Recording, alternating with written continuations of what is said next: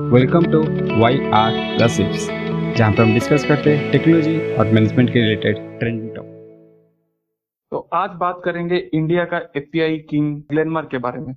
तो ग्लेनमार्क जो कंपनी है, उसका आईपीओ निकलने वाला है बहुत ही जल्दी और शायद उसको लिस्टिंग है अगस्त छह को और 27 से 29 तारीख के अंदर उसको अप्लाई कर सके। तो ये कितना बेनिफिशियल हो सकता है? ये इंडिया का सबसे बड़ा एपीआई मैन्युफैक्चरर है, जो कि इंडिया में नहीं इंडिया के बाहर भी एक्सपोर्ट करता है। ऐसी कंपनी का आईपीओ कितना अच्छा हो सकता है? हाँ रोहित, मेरे हिसाब से मैं बस एक जगह पे करेक्शन करना चाहूँगा। ग्लेनमार्क का आईपीओ अभी नहीं आ रहा है। ग्लेनमार्क लाइफ साइंस का आईपीओ आ रहा है। तो जब मैंने भी पहले सुना तो मुझे लगा कि ग्लेनमार्क तो ऑलरेडी लिस्टेड है। रोहित क्यों बोल रहे हैं कि ग्लेनमार्क का भी आईपीओ आने वाले तो मैंने देखा है कि ग्लेनमार्क लाइफ साइंस का आईपीओ आ रहा है। ग्लेनमार्क फार्मा ऑलरेडी लिस्टेड है मार्केट में। तो ये ग्लेनमार्क जो लाइफ साइंस है, वो ग्लेनमार्क का ही पहले एक पार्ट था, लेकिन अभी उसे एक अलग एंटिटी बना के मार्केट में लिस्ट किया जा रहा है, क्योंकि अभी हम सभी जानते हैं कि जब अमेरिका ने प्रीवियस ईयर आईपीआई का सप्लाई बंद कर दिया तो कितना बड़ा एक प्रॉब्लम क्रिएट हो गया सडनली मार्केट में। वैक्सीन नहीं बन पा रहा था मेडिसिन नहीं आ पा रहे थे, इतना बड़ा सटेज क्रिएट हो गया था एपीआई का। तो उस टाइम पे हमें ये टर्म बहुत ज़्यादा सुनने को मिला एपीआई तो ये एपीआई होता क्या है ये पहले जानते हैं। एपीआई होता है एक्टिव फार्मास्यूटिकल इंग्रेडिएंट मतलब अगर आसान भाषा में आपको समझाऊं तो एक ह्यूमन बॉडी जैसे होता है तो ह्यूमन बॉडी में हार्ट होता है या फिर ब्रेन होता है ये जो हमारा जो, जो मेन पार्ट है। अगर ये काम नहीं करेगा तो हम नहीं रहेंगे।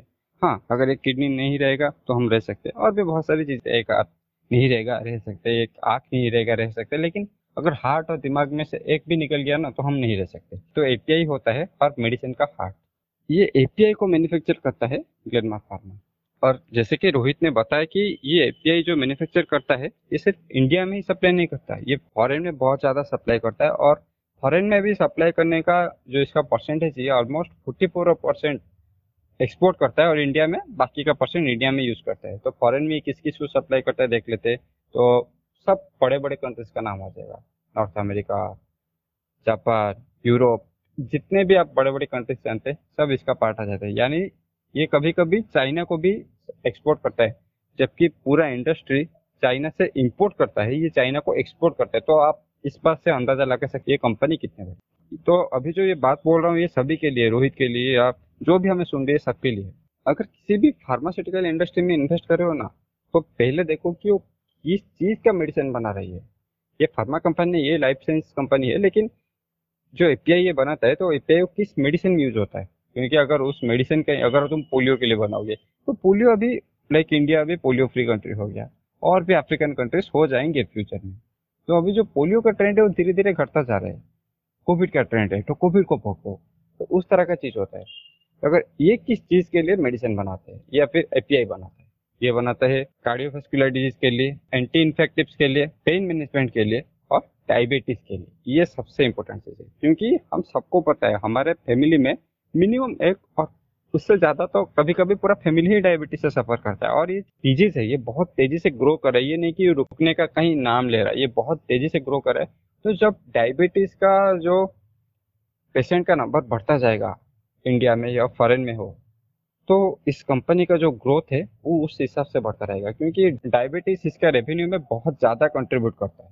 तो अभी तो हम जान चुके हैं कंपनी कैसा काम करती है, क्या काम करती है, लेकिन एक कंपनी में हमेशा सारा पॉजिटिव पॉइंट नहीं होता, बहुत सारे नेगेटिव पॉइंट होता है, जिसको हमें जानना पड़ेगा, क्योंकि हमेशा बोला जाता है कि सिर्फ़ टॉप लाइन को मत देखो बॉटम लाइन को भी देखो, कि कहाँ तक जा सकता है, कितना नीचे गिर सकता है क्या क्या प्रॉब्लम है, वो सबसे पहले देखना पड़ेगा।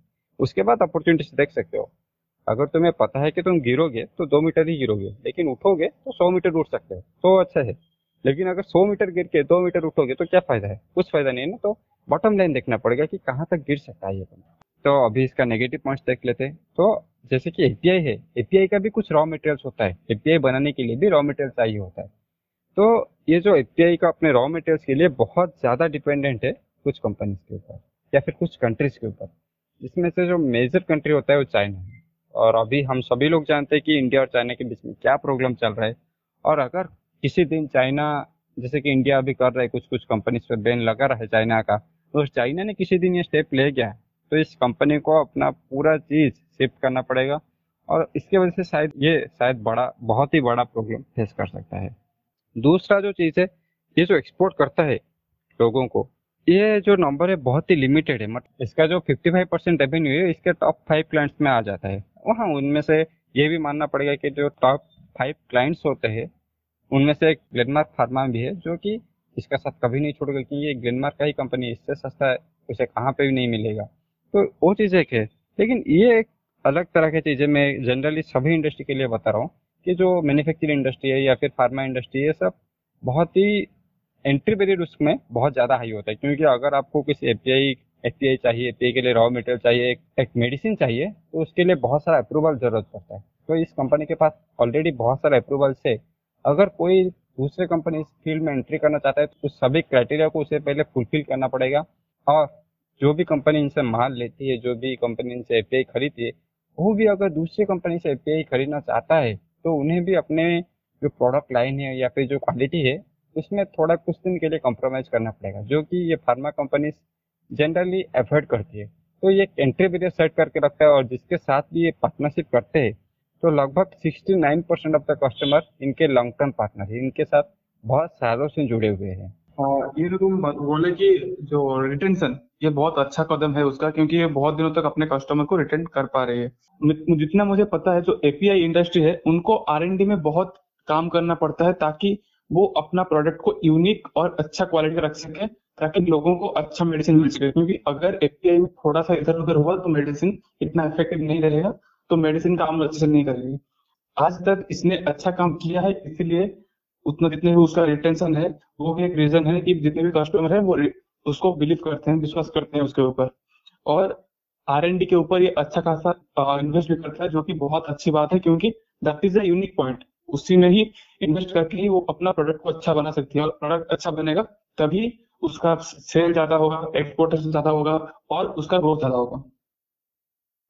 हाँ ये लगभग अपने टू परसेंट जो इनकम होता है, उसको आरएनडी में इन्वेस्ट करते हैं क्योंकि इसमें अगर तुम फार्मा इंडस्ट्री में हो या फिर किसी भी कैपिटल इंडस्ट्री या फिर एक लॉन्ग टर्म वाला जो पार्टनरशिप होता है उस इंडस्ट्री में हो तो तुम्हें आर करता रहना पड़ेगा। क्योंकि दिन बर दिन जो मेडिसिन का डिमांड होता है, वो चेंज होता रहता है। अगर तुम आरएनडी में इन्वेस्ट नहीं करोगे तो वो तुम कैचअप नहीं कर पाओगे। जैसे कि मैंने प्रीवियस एपिसोड में बोला है कि सर्वाइवल ऑफ़ द फिटेस्ट तो उस तरह का होता है। अगर तुम्हें अपने इंडस्ट्री में ग्रोथ करते रहना तो तुम्हें भी इन्वेस्ट करता रहना पड़ेगा, तुम्हें भी सीखते रहना पड़ेगा। तो ये था हमारा ओपिनियन ग्लेनमार्क लाइफ साइंस के ऊपर। हम यहाँ पे कोई भी बाय और सेल का रिकमेंडेशन नहीं दे रहे। अगर आपको पसंद है, आप जाके उससे खरीद सकते हैं। कंपनी का परस्पेक्टिव अच्छा है, कुछ अच्छे पॉइंट्स है कुछ बुरे भी पॉइंट्स है तो आप खुद अपना डिसीज़न लीजिए और स्टॉक इन्वेस्टिंग के लिए ज़्यादा सीखने के लिए हमारा दूसरा चैनल है देसी ज्ञान शो वहाँ पे जाके आप किस तरह का स्टॉक ढूंढा जाता है, कैसे एनालिसिस किया जाता है इन्वेस्टिंग कैसे किया जाता है, या फिर टेक्नोलॉजी के बारे में अगर आपको सीखना है तो उस तरह की चीज़ों के बारे में भी आप जान सकते हैं। तो इसी के साथ आज का एपिसोड खत्म करते हैं। धन्यवाद।